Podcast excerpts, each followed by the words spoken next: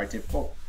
What's going on, guys? Welcome to another episode of Eastern Current. I do not have a beard anymore. Uh, to be completely honest with you, I've been on a strict diet, lost a good bit of weight, and I was like, I'm going to shave my beard off and see if I lost my face fat. And I didn't lose my face fat, so the beard's coming back pretty quick, um, as quickly as it can grow back. But um, this is me without a beard. Everyone's been a little shook, so I'm just saying it is me. I'm, no one's hacked the podcast.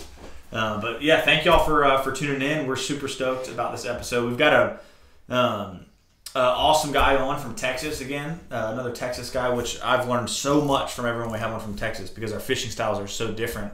Uh, a lot of people are like, oh, you know, let's talk about our specific area, and yeah, it does help to talk about like Wilmington, North Carolina, or you know, Corpus Christi, Texas, if you live there, but also learning from other uh, regions and other fisheries is, is crucial, and it, it's what pushes you and makes you a better angler. So uh, I urge you, if you're not from Texas, to still check this podcast out because there is a lot you can learn from it. We actually have quite a few listeners from Texas, so if you are listening from Texas, thank you for tuning in. Before we get rolling, be sure to check out Eastern Current Fishing on Facebook. Just a great place to connect with other listeners. Uh, we have a Patreon page with lots of extra content. We're actually going to be hopping on there at the end of this podcast.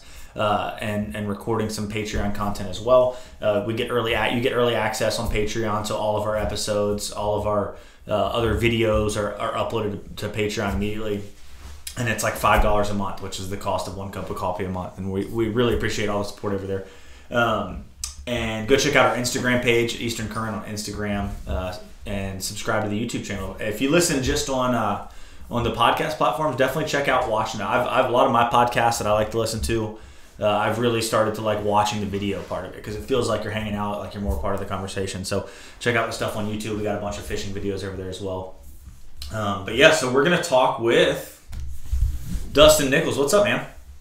Oh, what's going on today, man? Is trying to thaw out over here in this uh, weather we got going on. I know, man. I, I, guess some people aren't as connected with other fishermen from Texas. Uh, I brought it up with a couple people lately. I'm like, "Do you hear about what's going on in Texas?" And they're like, "No." I'm like, "Dude, no. it's like devastating over there." Um, but yes, uh, crazy 30, 40 year storm. Yeah. You know, we had ice and snow, sleet. Um, it was still some frozen precipitation this morning. We only had expected to see a high of around 31 today. Um, mm. We had lows in the teens the past couple nights before.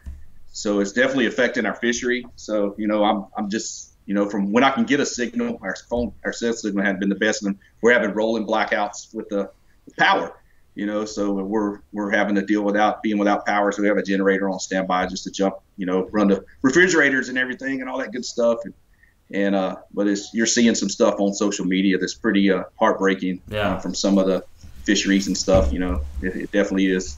you were saying pre-show that that there's been some fish kills, but pretty localized so far, at least, is what it seems.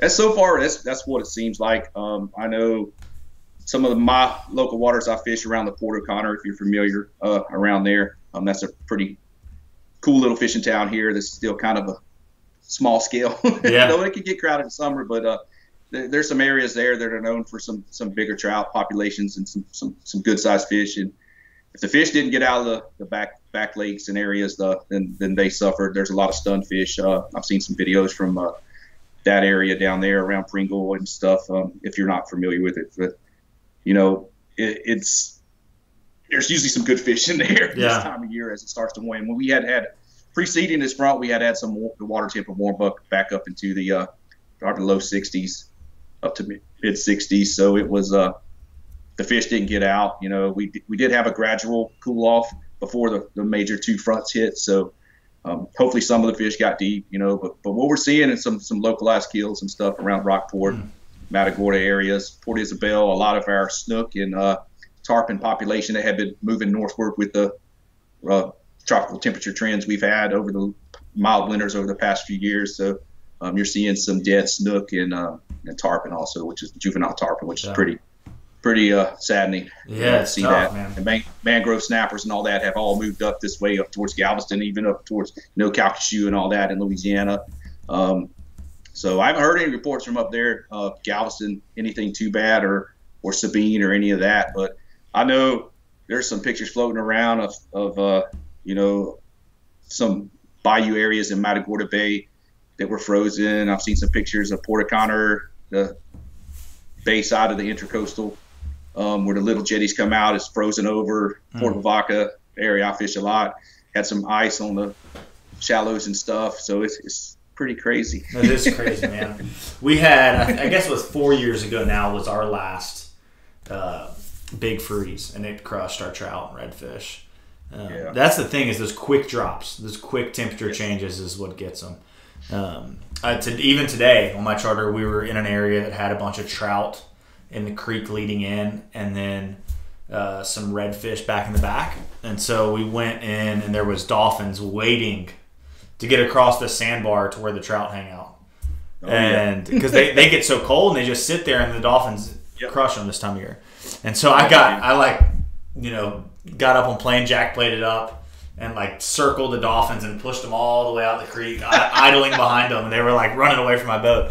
I was like, "You're not," because there's some big trout in this one creek that the water's super clear right now. You can see them, and so Oh, wow. we get we go back through, and I was like, "I'm not even going to mess with the trout. I'm just going to go to the redfish because the the dolphins were harassing them. I just did donuts on my boat there to run the dolphins off, and we get back in there and are fish for the redfish for like 10 minutes and i hear and look back and the dolphins are like throwing trout up on the bank behind me eating them i was like all right i tried so I tried to try to help them out. i tried to help them out i tried to help them out do y'all see that as much of an issue down there when it gets cold the dolphins really taking advantage of the trout Yeah, they that, they take advantage of them all year, pretty Yeah, much that's every true. year. Uh, there, there's an area I fished um, outside of Indianola, um, the uh, Powderhorn area, uh, shoreline over there, and Yeah. there's an old Nard one that it shows up every year. It's got like barnacles on its dorsal fin and stuff. And I'm telling you, it doesn't it doesn't try to harass the fish, but it sits there and waits for you to catch them ones that are kind of jacked up. You know, might hook them a little deeper, some a little slower to swim away when you try to release them, and, and they'll sit. He'll sit there and and and take them. Really I've seen He's it more trained. than a few seasons, more than a few times April, May in the same area, same dorsal. You can see he's got barnacles on this thing. Dorsal Yeah. fin. I mean, it's the craziest thing. And then you see him up in the some of the areas you wouldn't expect him to see. Some of the back lakes and stuff, you'll see him in there pushing redfish around and stuff sometimes. And it's just like, you know, like here they come. They're gonna ruin it today. yeah i know some some of them will ruin it for you. You know, if you don't shoo them out of there or try to move them. You know, and I'm out. I, I fish strictly out of a kayak. Yeah. You know, so um, when they jack you up it's a little more painful because it's not like you can just get up on plane and run away from them you know, uh, well, yeah, well- I mean, I, I can move a little bit. yeah that's true that's The true electric motor does come come in handy Heck there yeah. sometimes. So yeah, we can move around a little bit and and, and kind of move around in the areas and try to get back away from them sometimes. But you know, they can be a nuisance at times. Hey, they're they're trying to eat too. You know, they're part of the the balance of the ecosystem we have in our fisheries also. So it's kind of for sure kind of a love hate relationship with them. I, I know. It, it- the way I look at it here, and I want to I want to get your backstory too. This is the last thing I say about this. I don't want to hear your backstory. Um, but it's like we deplete our resource commercially so badly already that the dolphins are now uh, an issue to, for the simple fact of we we personally have taken too many fish away. So th then the dolphins this time of year are, are hurting it too. I mean, the dolphins don't. They're not going to sit there and eat hundred trout in a day, like you know. But but still, it's like I'm like God. I need to do everything I can to help these fish survive. But but um, yeah, take us through your backstory, where you grew up, how you got into fishing, and and kind of you know where it's brought you and, and where you hope it takes you.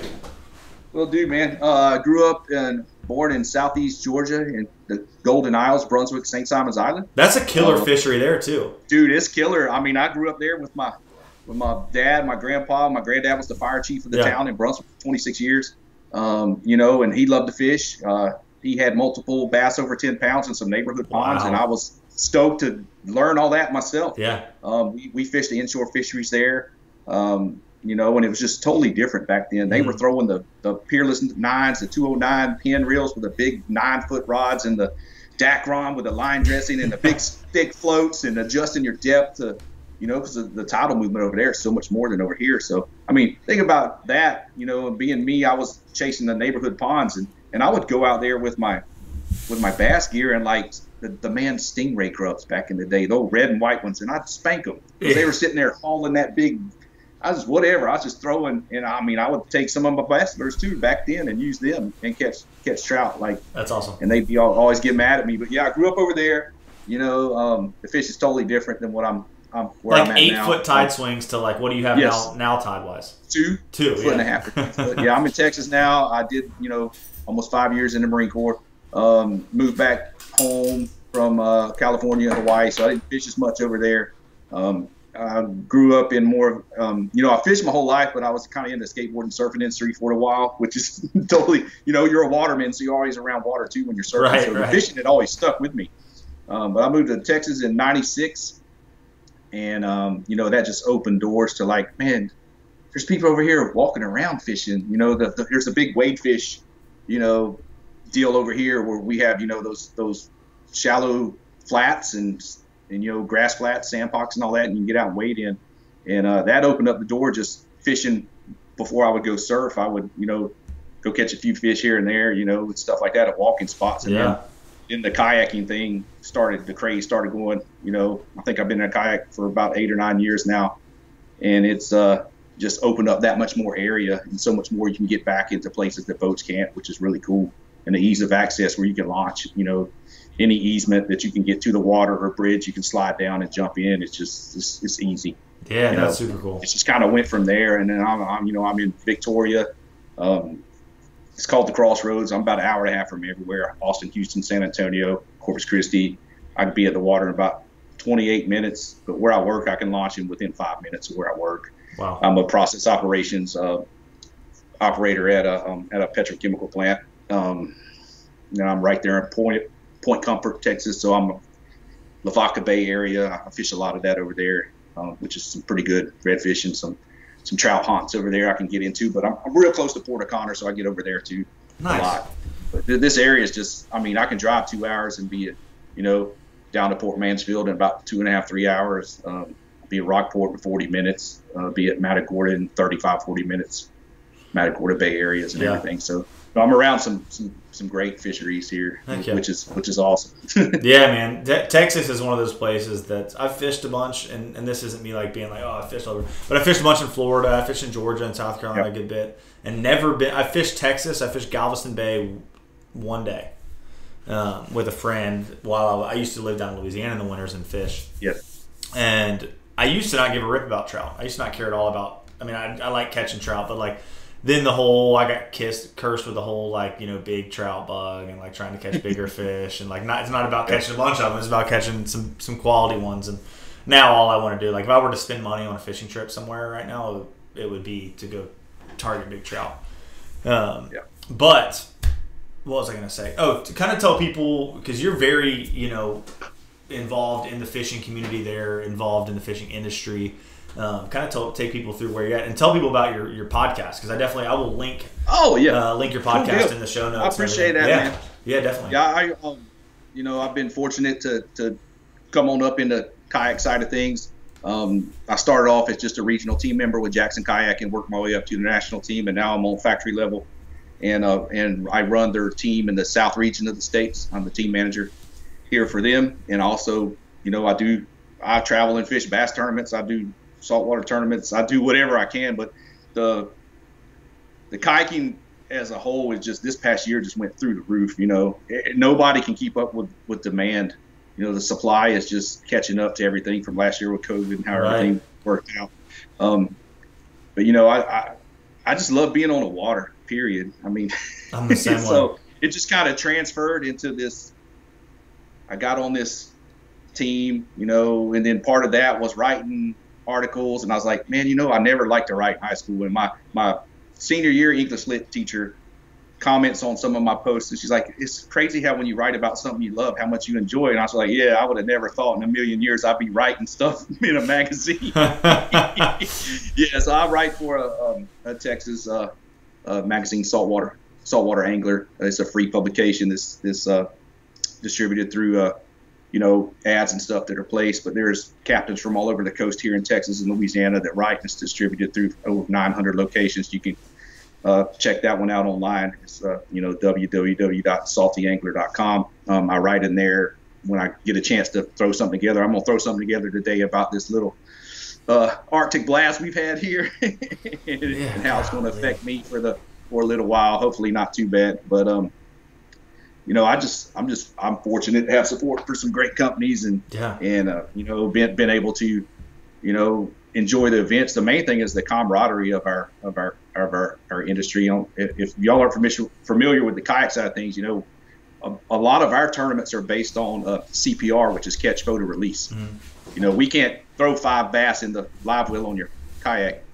Now, even though some of our redfish events here are, you bring two live redfish to the weigh-in, but we have we have live wells rigged up on our kayaks for redfish now. Wow! And we have a, a O2 circulation. That uh, we did fish a um, a trout tournament um, about a month and a half ago. Me and three other uh, solid anglers here uh, on our kayaks. They let us fish against the boats, and it was a live weigh-in for biggest trout. And we brought all our fish in alive, and they were all released. And we ended up in third place out of like 54 teams. Wow, well, that's awesome. Which is uh, which was ruffling some feathers pretty good, but you know, it, it's just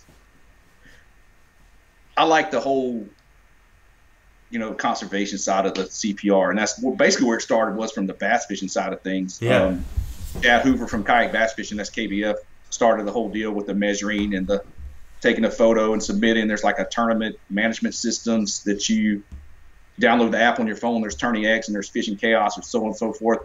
That's how you host your tournaments, and you get a unique identifier that you place on your measuring stick that are certain measuring boards yeah. are approved by the tournaments, and then you take a photo of the fish and you submit it, and then your it auto auto calls your small fish and everything like that. You have month long challenges. Um, you have one day tournaments or two day tournaments or live tournaments for that matter. Right. Um, but with that's the whole deal with the way the, the pandemic has been going on.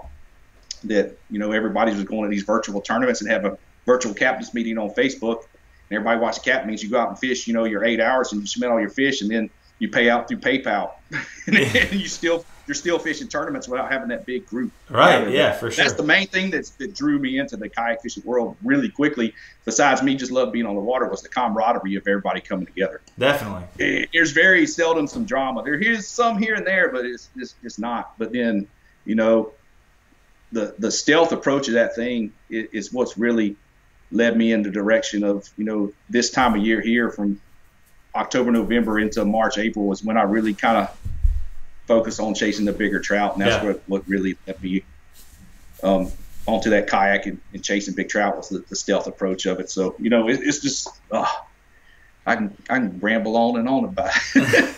well, that's that's the beautiful thing about it, having you on for a podcast, man. If you if you love talking about fishing, you're in the right spot. Um, yeah. But tell people before we get before we get into it too much uh, about your podcast. Okay, cool. Yeah, I um I'm part of a a big network of it's called Paddle N Fin Network. It's a podcast network, and my segment is called Chasing the Tide. Um, it's a saltwater kayak fishing segment there on the Paddle N Fin Network. Um, we're all across all podcast platforms. Um, uh, we use uh, Anchor.com helps distribute us through everything, so you can look up on Podbean, Castbox, Google, iHeartRadio, um, Spotify, whatever uh, Apple Podcasts, all that. We should be there. Just look up Paddle N Fin, and yeah. then all our episodes will be under there. Paddle, paddle in Fin, paddle the letter N and Fin. Sweet. So. Awesome. Yeah, there's there's there's shows for everybody. There's hunting segments, there's traveling, there's destination, there's bass fishing for noobs, there's tackle talk, gear reviews, um, and then there's episode that does tournament breakdowns and all that kind of stuff. So we got some for everybody, and then we got a saltwater kayak segment version. yeah, I like it. I like it. Yeah, it, dude, it's crazy even here how much saltwater kayak fishing is blowing up. Just the access to to the uh, ability to have a vessel for yourself, like have a boat to get out there on the water, um, and then you know one thing that people struggle with with kayaks here is like a lot of guys just launch them at the boat ramps but I think when you get creative and find places, you know, that are a little different to go launch, maybe not necessarily allowed, but but getting creative with your boat launches, that's when it really kind of is such a huge, you know, advantage to you to be able to sneak yes. around. And, well, you know, that's the thing. We can't give the kayakers a bad name, but go ahead and pull off through the side and get your stuff ready. Get you a cart, a C-Tug, or something to wheel it down through the ramp and then launch as quick as you can. Oh yeah. That's one of my worst things, and that's my pet peeve. As being, I got friends that have boats, and I fish out of boats a lot too. Is seeing that person pull down through the ramp and then start offloading their stuff for it even, and then they're just blocking the ramp. You know, it's just like ah.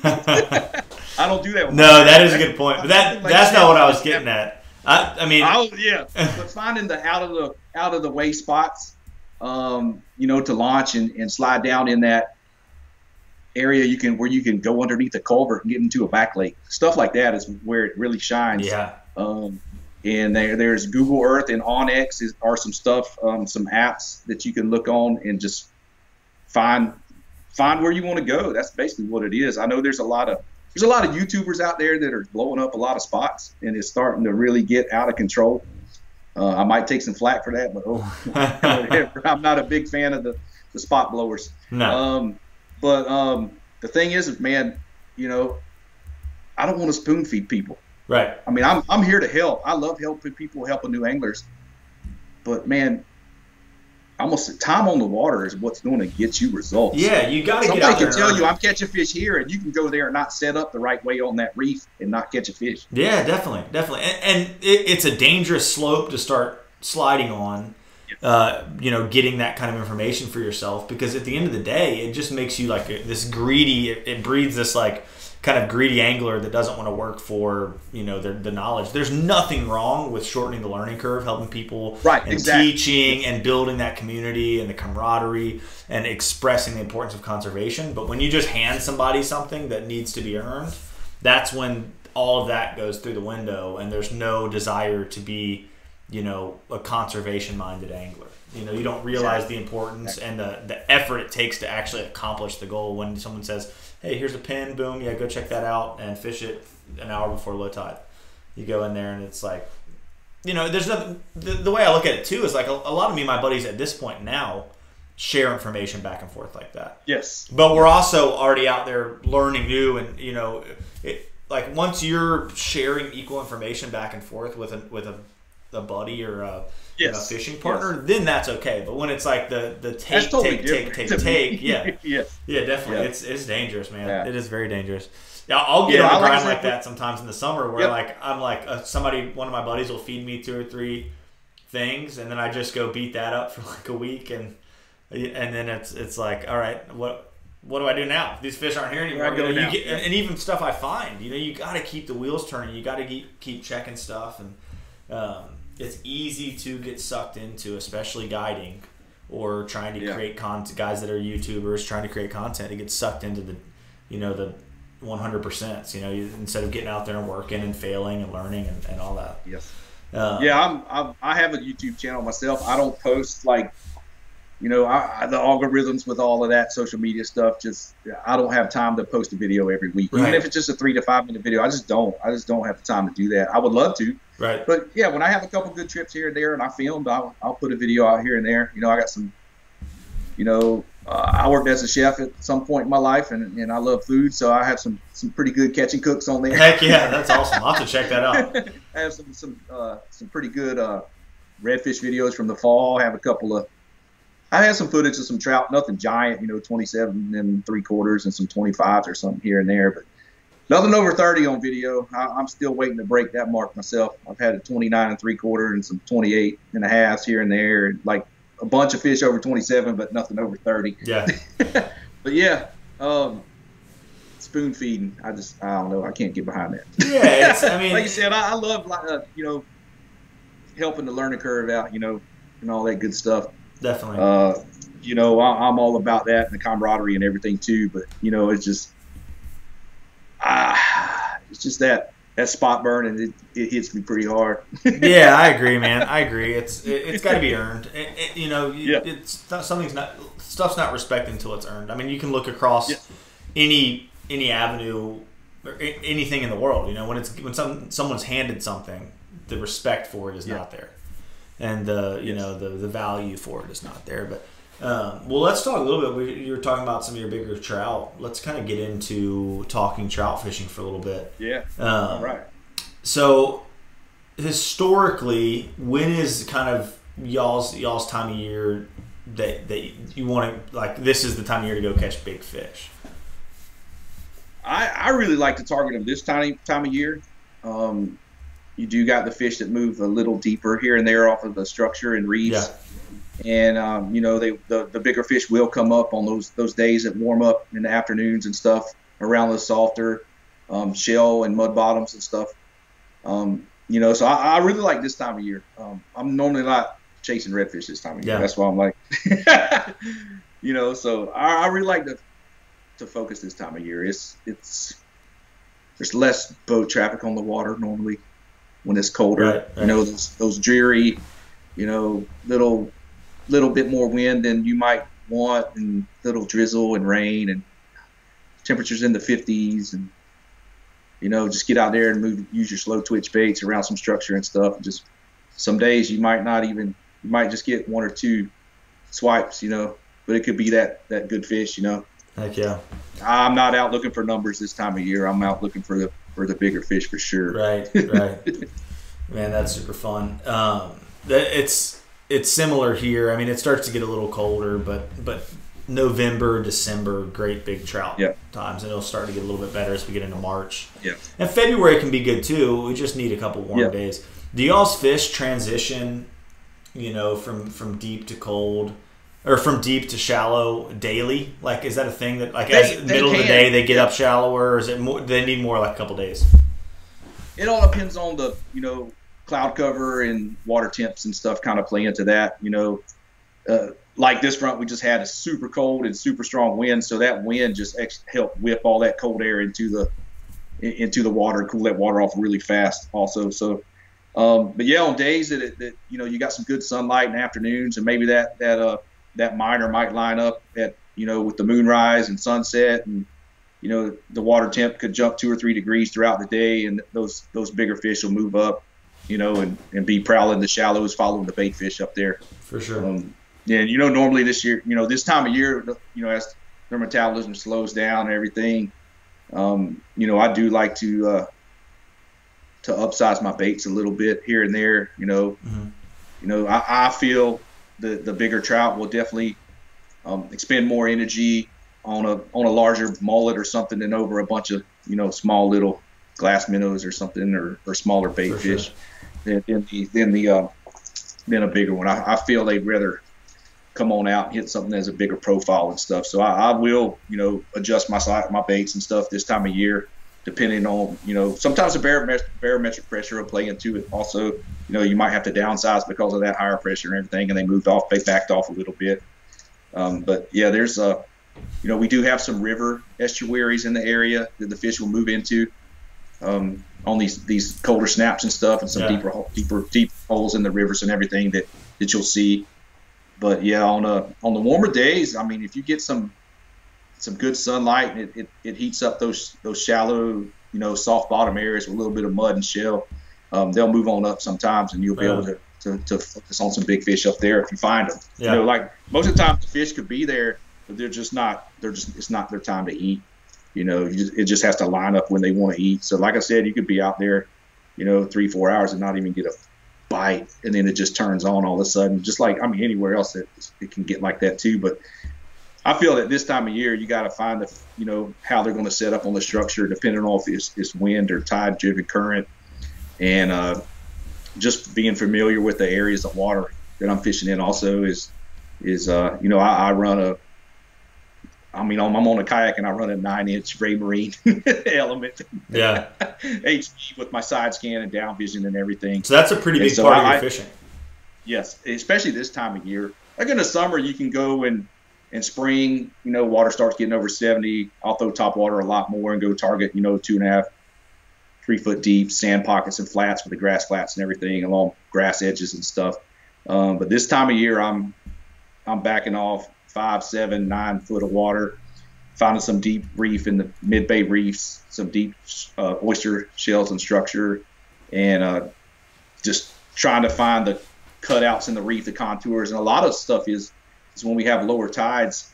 I really like to see the shape of the reef that I, I'm around. Sometimes, like we'll have those big fronts blow in and blow the tide all out. We'll get negative tides and everything, and um, it'll be shallow in that area. But I'll just be mentally making notes of, you know, having marking waypoints on my stuff on my graph where I see the cutouts in the reef and can set back up on there the next time I'm there when the water's higher you know, so I can know those ambush points because I, I've had a lot of luck with my bigger fish is, is setting up in the, the spots to where they would ambush prey coming out depending on the way the water, the current is, is set up by tide or wind driven current.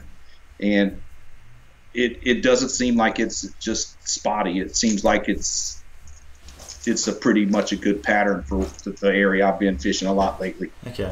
up until before this front, you know. Yeah. Well, tell me a little bit about not even a little bit, just explain to people because I, I I've heard a lot of the Texas guy guys call things call it spots or areas reefs like that you're fishing reef. But here, like a reef, if I said reef in North Carolina, people or South Carolina, people would be like, "Oh, an artificial reef, like offshore." For oh yeah, so well, oyster, oyster bars, oyster bars, what you so, call them, oyster reefs. Yeah, yeah, the oyster reefs. Yeah, or a spoil bank um, from uh, sediment that was uh, used um, when they're dredging, like our intercoastal canals or canals that connect yeah. to little harbors and stuff. And then we do have some industrial harbor areas that have, uh, you know, 14, 15 foot deep water with little three and four foot, foot deep shelves that drop off the edge. And I'll go target those edges with uh, with uh, you know slow sinking twitch baits and count them down, or fish a little heavier jig head and get them down on the bottom. Ned rigs, same yeah, thing. Yeah. You know, depends on if you need to downsize some on those high barometric pressure days. You know, those bluebirds guys and stuff. Sometimes they're they're a little softer bite. You know, they might want something a little smaller. It looks like a little sand eel or something. You know, so. Um, yeah, that, that plays into it a little bit. But yeah, like I said, is oyster, oyster reefs what I'm talking about. We have a lot of oyster, yeah, uh, yeah. oyster our bays around here, San Antonio Bay, Lavaca Bay, Matagorda Bay, and all that. You know, there's oyster and boats everywhere. But uh, when weather allows and I can get out on some of those deeper water oyster reefs, it's it's a you know it, that that scan that side scan does come in come in handy on those. Man, side scan a lot of people is yeah, crazy. It's, it, it, it's great. Have it's you great. seen the new? A lot more opportunities. Yeah. Have you seen the new active target and the the forward facing sonar that guys are running in, in the bass world now? Yeah, like, yeah, the live scope, live scope, and, and, and all, yeah. There's actually brackets for the kayaks now. Are there? Yeah, heck yeah. A lot of the guys on the bat in the bass side of things are are, are starting to tran- transition over in those. It's like video game fishing. It's the same thing with the side scan and the down vision. Right, right. You know, when you use a drop shot and kind of get on top of them and just, or, or you're yeah. doing a big slab spoon and jigging up in the schools and stuff. Um, you know, I'll, I'll use it like that too. And in, in, some of our, like I said, we have some river estuaries that they'll back up to in the winter this yeah. time of year. And there's some, you know, 25, 30 foot deep holes. Sometimes you'll find them just stacked in there. Um, you know, we do have some some reservoirs that will release water depending on what their levels are with rainfall and stuff. So mm-hmm. you'll see like the thermo, you'll see it set up, and you'll see the the, the fresh water on top and the you know the the fish will be underneath it and you'll be like you'll be catching trout and it'll be sweet as hell be really sweet on top yeah. and you'll still rip them here you know that's cool um you you know you can usually stack up on them pretty good but usually when you're doing that you're just going to catch a few for dinner or something. I catch some decent fish in the rivers this time of year but nothing like when i'm out in uh you know down around port mansfield or or, or that areas further south uh, you know trying to chase that big bite. Yeah for sure. Well, yeah. speaking of big, you know, you always hear of Corky, Corky, Corky when you talk to people from Texas, and and yeah. before the show, you were talking about how you do like fish Corky, but you were kind of sharing some other baits with me that, that you've transitioned over from the bass world. Uh, go and yeah. kind of share those with some of our listeners and, and explain how you fish them, why you like them, all that kind of stuff. Yeah, well, I, I love the Corkies. You know, like you said, I, I, I throw the the you know fat boys, and I thought uh, Steve Brown actually makes his the the jointed. Yeah, those are sweet. I got a couple of those. These are pretty sick. The uh, the, the custom jointed, and then the the Soft-Dine XLs. You know, this is some custom colors from. Yeah, that, that's a good looking color. Who makes that yeah, one? Colors. Coastal Marsh paints these. Uh, okay. Um, he does some good stuff. He's got some fat boys in this color and stuff, and then another um, you know, they, you can't beat these right here this this time of year. No. You know, if you're patient, there's really no no wrong no wrong way to work them. You know, you that's the age old question is how to work real down. And, you know, I work them fast, like super fast, like a walking the dog under the water subsurface. You know, and there's floating versions also, but you know, I transition a lot of stuff from bass fishing even to redfish also. But on the trout side of thing, I found I've had good results with with bigger swim baits, bigger paddle tails from the bass side. And luckily, this company here, EMC Swimmer, I have no, I'm not sponsored by them or anything. I just, but I found this pumpkin seed char, chartreuse tailwind that has been insane. You know, yeah, that's awesome. What's the size on that? How long is it? That one's about six inches six long. Inches, okay. Yeah, I run an eight alt beast EWG with a quarter ounce uh, keel weight on that. A little twist, just a twist lock on the front to get the. Yeah, just a twist lock. Yeah, yes, sir. And uh, this is these have been pretty pretty good to me on the, the deeper oyster reefs. Yeah. Uh, you know, five, seven, eight foot of water, and slow rolling these down around the ambush points and getting some pretty pretty good sized fish to, to eat them. Yeah. And then I also transition on some of the shallower stuff. I, I'd use glide baits that kind of resemble a mullet. You know, Yeah, heck yeah. jointed jointed that's a glide baits. glide bait. just kind of twitch and reel and twitch and reel. This is the oh, this is the four play Savage Gear, four play V 2 Mm-hmm. Yeah, hey, this is a pretty good one too. Also, um, 6th Sense make a couple good glide baits. Yeah. They're pretty good. Have you Um, fished you know, any I- wake baits? I do fish wake baits Yeah. more in the spring. Mhm. Um, Yeah, a the little water too. starts warming up, 65 to 70. You know, I'll throw the you know the the Strike Pro hunchbacks are pretty good. Um, my buddy that paints my uh, some custom top waters for me. Um, he paints some great looking little wake baits and they're one knocker too. They, they got a Oh, they got a knock in them that's really good. But he paints my a lot of my top waters that I throw in the spring. Salty Plugger, he's a Chris Dodd. He's a good friend of mine that, that paints some great great uh, top waters for me that I like to throw in Yeah, the, those are killer. in the spring as it as it warms up. And these are these have the, like the one knocker in the tail and four BBs in the head, so they got a good little good little tone to them. Yeah, they they're do. like called a snake head. They got kind of a weird shaped head to them, but it's bone and orange. That's been money color too. But you know, I like the bigger profile baits. You know, this time of year, you know. Trying to draw that big bite, man. That's what it's all about to me. But when you got to downsize, you know, there's always. Uh, I'm sorry about that. No, you're good. You're good. Oh, my phone was off. It's downsizing, the man. Podcast. I downsized. and there's these. Uh, there's this airtail shad. This this grande. This is actually. I'm actually. They, they support me. Big sponsor of mine on the bass side. I cashed quite a few checks on the bass side with a lot of their baits, and they transitioned over to the saltwater side. And I got brought on with them to help with their colors and stuff. And this is an airtail shad. And what this bait is, it's like a. It's almost like a fluke with a hollow tail, Oh wow, that thing's but sweet. it's got it holds a rattle. In the tail. There's a rattle in the tail. Yes, sir. That is pretty sweet. So you use a small screw lock, little. This this one's a eighth ounce or a sixteenth ounce, and this is a. it, it's got a nice little enticing dance and zigzag in the water. Yeah. Um, we got some great colors on this one. This one this one's a a good lure in the you know three to five foot range around that shell and then the grass and stuff when they start transitioning up to the shoreline as it warms Yeah. up. Um, those flats during the day, sometimes if they move up, this is a great one to throw a little bone and silver. There's some, I mean, there's all we, you name it, they probably got it. But yeah, I love those too. Um, this time of year that they can, uh, you know, just it's a, it gives it a slow fall. It kind of gives it a neutral buoyancy with a, a little lighter weight, so it looks more natural. You know. Yeah. I like some natural looking baits. Sometimes, you know, the, the, the crazy colors though, or for some reason you're like, gosh, why is a trout? There's no pink freaking I know, and this thing's no bright pink. out there. Why is that thing bubblegum pink and it's getting smoked? I know. It- man, they're fun. trout are so funny. I always tell people like redfish, you know, they really don't care about color. It's more presentation. Trout care about presentation, but they also can really care. Like some days they don't give a rip about color. Other days it's like you have to be throwing this color, this size, to get eaten. Um, and it's funny you're talking about you know fishing these larger swim baits and larger profile baits for bigger bites. And yeah, I, I agree, definitely, 100%. It does, you know, draw bigger bites and typically, you know, lessen your your small fish bites. But it's crazy how how little of a fish will sometimes eat a freaking seven inch Oh, swim yeah. bait.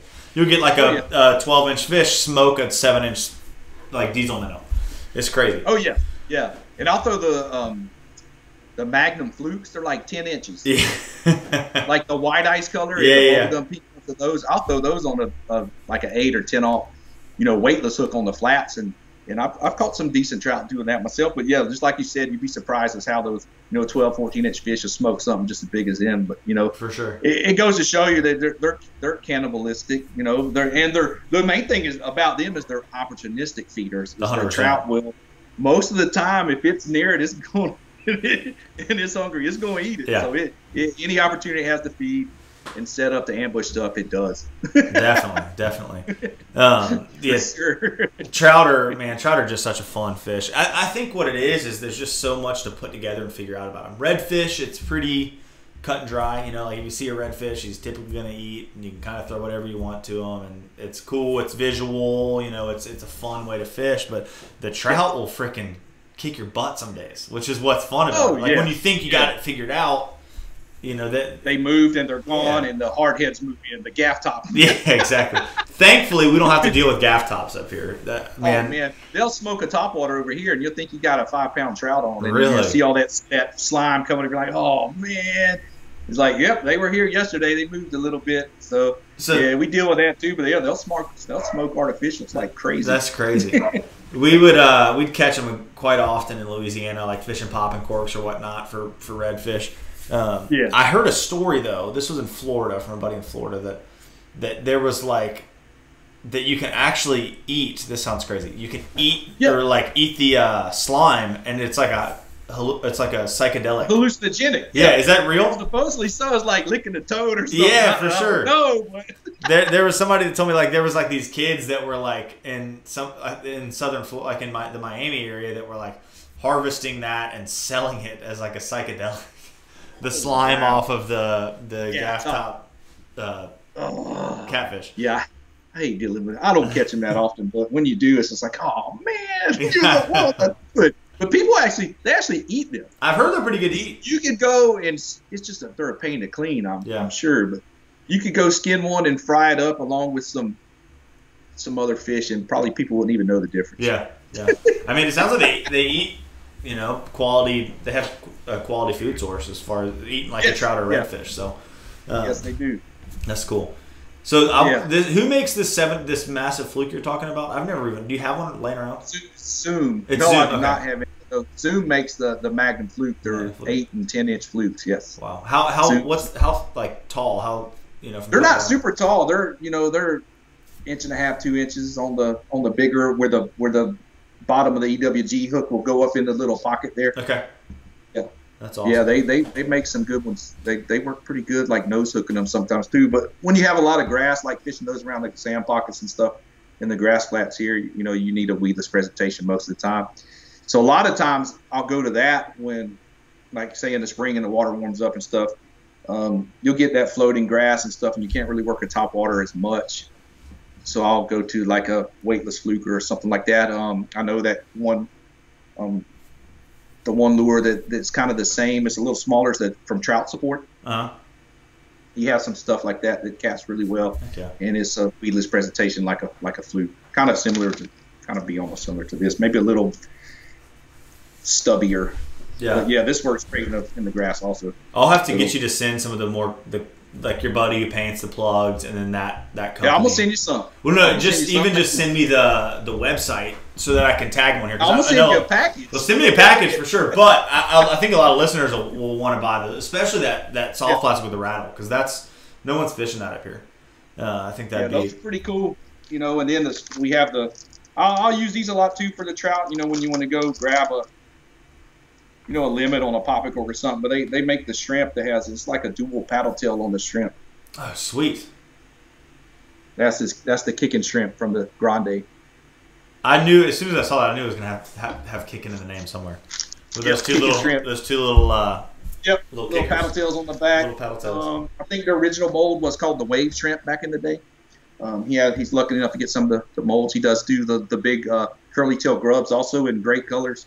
Um, y'all check him out. He, we just started the saltwater stuff this year, really hitting it hard. He's, he'll, he'll have some topwater stuff coming out too. okay. That's Grande, grande Salt, Grande Grande salt. Saltwater. Um, Uh, I'll send you the links and stuff over for that. cool. Yeah, we'll throw Uh, that he's, up. he's a good dude. Just out of Texas, Dripping Springs. Um, he makes some great bass lures too. I, I use his actually uses uh, his crawfish imitations. He's done some saltwater colors for that, and I use that a lot for pitching to my redfish sight sight fishing. Heck yeah. The, that's one thing that, that I've really gotten turned on to the past couple years is fishing those creature baits for redfish. Uh, that little bit of movement and fishing them on like a football jig or something that stands Yep. them up a little bit. Uh, that you know how, how a bass wants you to crayfish. It, it man, it Yep. transitions so well for redfish. It does. It looks like a, a crab. Yeah, exactly. Across the bottom. Also, um, you know, it, it's just tough to beat them sometimes when the, the, the fish are keyed in with their nose down and stuff, and they don't want to have nothing to do with a subsurface lure or nothing. They want something on the bottom right there. you know, Right. puffing up the Right. mud and scurrying around. You know, get getting off on the redfish, but uh, yeah, it's all good. Hey, I, I I, love catching them too. Certain times of year, we have our, our great times over here in the fall. You know, it really turns on. You know, right now they're in the deeper, you know, channels and bayous themselves too, trying to stay warm in that, you know, warmer water, Right, deeper water. right. So um, it seems yeah, like they can said, handle the cold a little better. The They the handle it down. Probably the water temp gets around 38, and they start having more issues. Trout, you start getting below. Um, over here, you start seeing it below 45 for an extended period. You better start worrying. You better hope they're getting to deep water, um, say like the Intracoastal Waterway or anything like that. You know, being those are, you know, it's not super deep, but it's it's definitely a refuge for them. So you started seeing, I think we started seeing some voluntary uh, barge shutdowns where some of the operators were shutting down some of the barge traffic because all of the fish were congregating in the in the deeper water. So you didn't want to go through and stir them all up, and after they're already stunned, they end up floating all up all over the place. You know, it's Yeah. you know I'm really hoping for the best from all this. You know, I, it'll it'll be tough to see a lot of dead fish floating, a lot of big fish floating. It, Um, it just it's cool though to see where your state is, where Texas is. Yeah. Like the Yeah. fact that they're shutting down the barge traffic and and you know taking these precautions. I my buddy Wyatt who live I can't remember where he lives, but Yeah, he just moved to Corpus. Yeah, he just- Spot. yeah, to Corpus, I, yeah. I need to reach out to him because he, he's he's caught some good fish lately too down Yeah. lower Lou Padre. He's Yeah. a good dude, man. Y'all will like each other. He kayak fishes as well. But I was like, man, why don't you go? He's like, there's dead fish floating up everywhere down here. And I was like, you should go scoop them up so you can, you know, they're dead. Go fillet them up and freeze them and do something. He's like, you can't. It's illegal. And I then he started to explain it, and it makes sense, you know, like it. it and I'm like, North Carolina would be like a madhouse of guys running around on their john boats scooping up fish and taking them to the fish market It, trying to sell it them. was. We had some major freezes in uh, the mid 80, 83 and then 89. We had a couple back to back ones, and those were really devastating fish kills. And people were lined up with just like treble hooks snagging all the stunned fish in the Port Mansfield Harbor back in the day. I wasn't here then, but I heard some horror stories about it. And, uh, you know, and that's where it kind of led to, um, you know, just certain areas are closed when it is below freezing for multiple days, um, like the harbors and the uh, you know industrial areas and the deeper channels, Right. canals and the neighborhood canals that are deeper. Um, they shut it down to fishing. Mm. You know, they do. They they uh, the Texas Parks and Wildlife does a good job of that stuff. Um, just so you're not out there taking advantage of the fish that are all basically like fishing in a barrel. You know, there's no sport in that. There's no sport in that at all. No, no. That's So I'd rather I'd rather see the fishery preserved than than than, than anything anything else. myself. Yeah, you, maybe you don't get to go fish or guide for a couple of days, but it's for the longevity of the resource, which is really the most important factor. all. and that's what's cool about Texas is we do have some great um, fisheries management and hatcheries here that they will be able to, you know, aid in the recovery um, via the fingerlings and stuff um, at the hatcheries, redfish and trout included. Um, trout are a little harder, uh, but they'll they'll definitely do what they can to to bring the fishery back. yeah, I'm just hoping it's not a big, super devastating blow. I mean, there's a lot of people, a lot of fishing guys like yourself here that depend on the, the, the fishery here also for their livelihood. Um, we don't have the commercial side of things as far as the trout and the redfish um, goes. I think maybe the East Coast still has some places that, that take trout and redfish in the commercial side. Um, but that's they, they don't commercial fish those here. There, there's commercial flounder fishermen that go and gig them and stuff like that. People that run line for drum. But as far as trout and redfish, that's not not part of the commercial industry here. And you know that's just the main livelihood for a lot of guides. You know that, that are going to depend on that. And I've already seen a lot of chatter online about you know most of them wanting to to f- enforce uh, catch and release on on their trips coming up yeah, they have trips coming up this year um, to really push that, you know, catch and release, which uh, has been a great thing that started on the East Coast with the Release Over 20 initiative that was started. Um, and you know, I, I've I've been trying to push that myself, and you so you sometimes you get some flack over here. You know, people like, well, I by by law I can keep one over 25, and I can have 15 to 24 inch fish. You know, five of them I can keep whatever I want. It's like, well, I mean, just think about the resource. Think about those those bigger fish reproducing and, and, and helping the, you know, helping our fisheries out, you know, and that's just, I'm, I'm glad that that initiative's getting a little, right. little boost here lately. It's definitely, you know, picking up some steam over here also. And think so about it too. Mind people. like a 24 inch fish as opposed to an 18 inch fish. By the time you fillet that out and cook it, it is like one more cut with a fork. You know, yeah, one more cut with a fork and a, and a, small bite, and that's that's all it is. You know, and yeah. so so at, the, at that point, people are really killing those fish for the picture.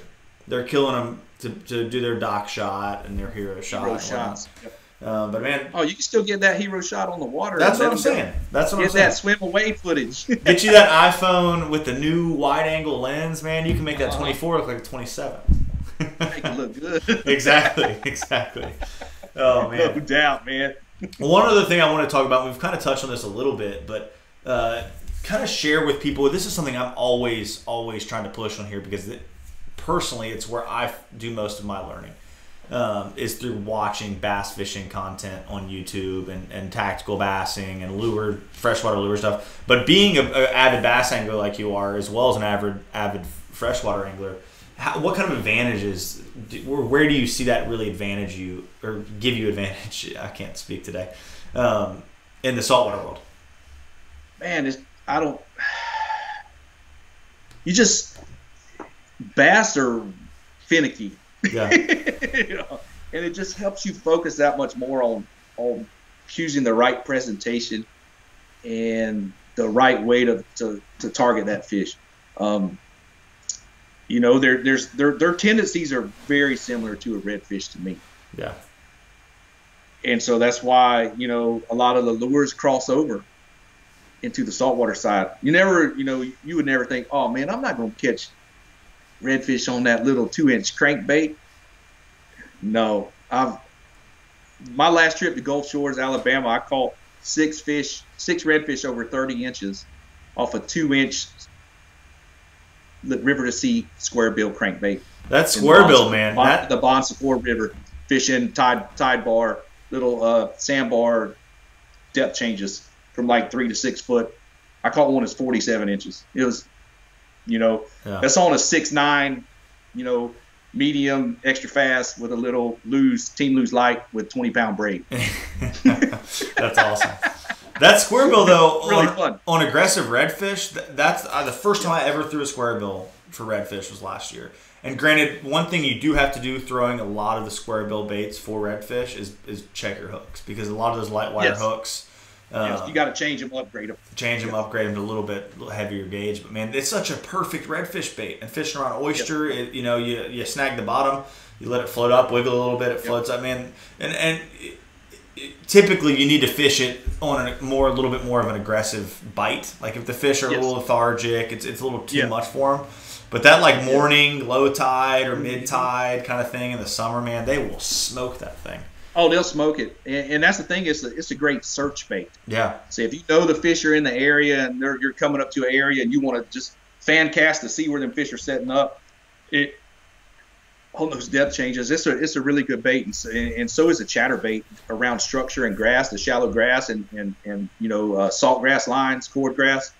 Ripping a chatter bait down around there is the same thing. I mean, it just looks like a gets that little wobble, looks like a little flea and bait fish. Yeah. And they smoke it just like they would a, a redfish magic spinner bait or the Z Man um, diesel spinner bait yeah. with a jig head with a little soft plastic little uh, paddle tail on it. The um, bites are usually gnarly too. they're, they're they'll, they'll, they knock slack in the line, they'll rip the rod out of your hand, and it's the same thing. It's just seeing that, just transitioning that stuff over and seeing what it's what it's done for adding more baits to my arsenal when say when the fit the redfish, you got the flood tides and they're pushed way back in the grass. Um, I find myself throwing a lot of soft-bodied, hollow-bodied frogs. Yeah. Or ribbit or zoom ribbit ribbit frogs. The ribbit frogs killer. The top.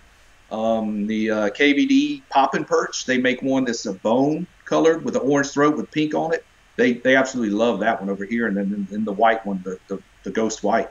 They actually love those over here. They they just demolish them when they're in the grass. Okay. Um, and same thing with the with the weightless flukes up in the grass.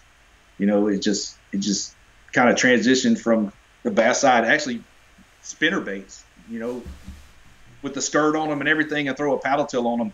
uh, a lot of that has transitioned over to our flats when we're sight fishing redfish and stuff over here also. Yeah. And as we talked about earlier, the crawfish imitation baits are a big plus also. Um, but yeah, just the it definitely opens your eyes, you know, to having more more baits in your arsenal to fool those fish because remember we're we're fooling those fish with a with some plastic, right, right. which is pretty cool. It is know, cool in its own right. So, that yeah, is super cool. It, it, does help you out, like you said, being you know coming you know being a, fishing for bass. Also, the way the fish kind of it's more redfish that are kind of remind me of the bass, the way they eat and everything. So, but the trout, you definitely uh with the chatterbait, man, they they come up and smoke it on the on the sand pocket. So so it's, it's definitely something to have that extra piece of gear in your arsenal for sure. Okay, yeah, that's super cool. That's super cool. Well, man, we're at an hour. I think you guys, if you are listening and you, we're gonna slide over here on Patreon and and continue recording some extra content on Patreon for y'all. Um, but before we get off of, of the podcast, is there anything else? And by the way, this is gonna be, yeah, this will be podcast episode 101. So Whoa. I'm doing a live stream. I'm doing a live stream next week. That's gonna go up for next week, and then this will go up the following week. But 101, man. Thanks for. Uh, awesome. for doing it with me. It means we got to go to 200 now because we've broken 100. And so it's uh, it's been a fun run, man. I've enjoyed it. But is there anything else that you want to touch on, you know, here on the public version of the podcast before we, we move over to Patreon? If not, no worries at all. But if there oh is, yeah, just uh, everybody keep in mind that release over 20 initiative. Yeah. Uh, you know, please please do your part for our fisheries and for our our kids and their their kids and grandkids in the future here to have have the same resource we have. You know, um, I'm all about all of that. So and just you know, thanks to everybody that that reads the articles and and uh, supports me in this industry. I appreciate the support from from everybody and all the sponsors that support me for sure. Yeah. Heck yeah. Well, thanks. Thank you so much, Dustin. Man, that was awesome, awesome podcast, guys. Thanks for so much for. I cannot talk today. thanks so much for tuning in. Uh, we've had a we've had a great show here today. Like I said, we're sliding over on Patreon. We're going to record some extra content for y'all. Uh, thank you so much to the Patreon supporters. And if you want some more content or want to help support, just slide on over there. Five bucks a month, super easy and super helpful. But guys, we will see y'all next. Well, no, we yeah, we'll see y'all next week. But I keep thinking that this is going up before the uh, the live stream, but it's not. So hope y'all enjoyed the live stream. Hope y'all enjoyed this podcast. We'll see y'all next week. Later.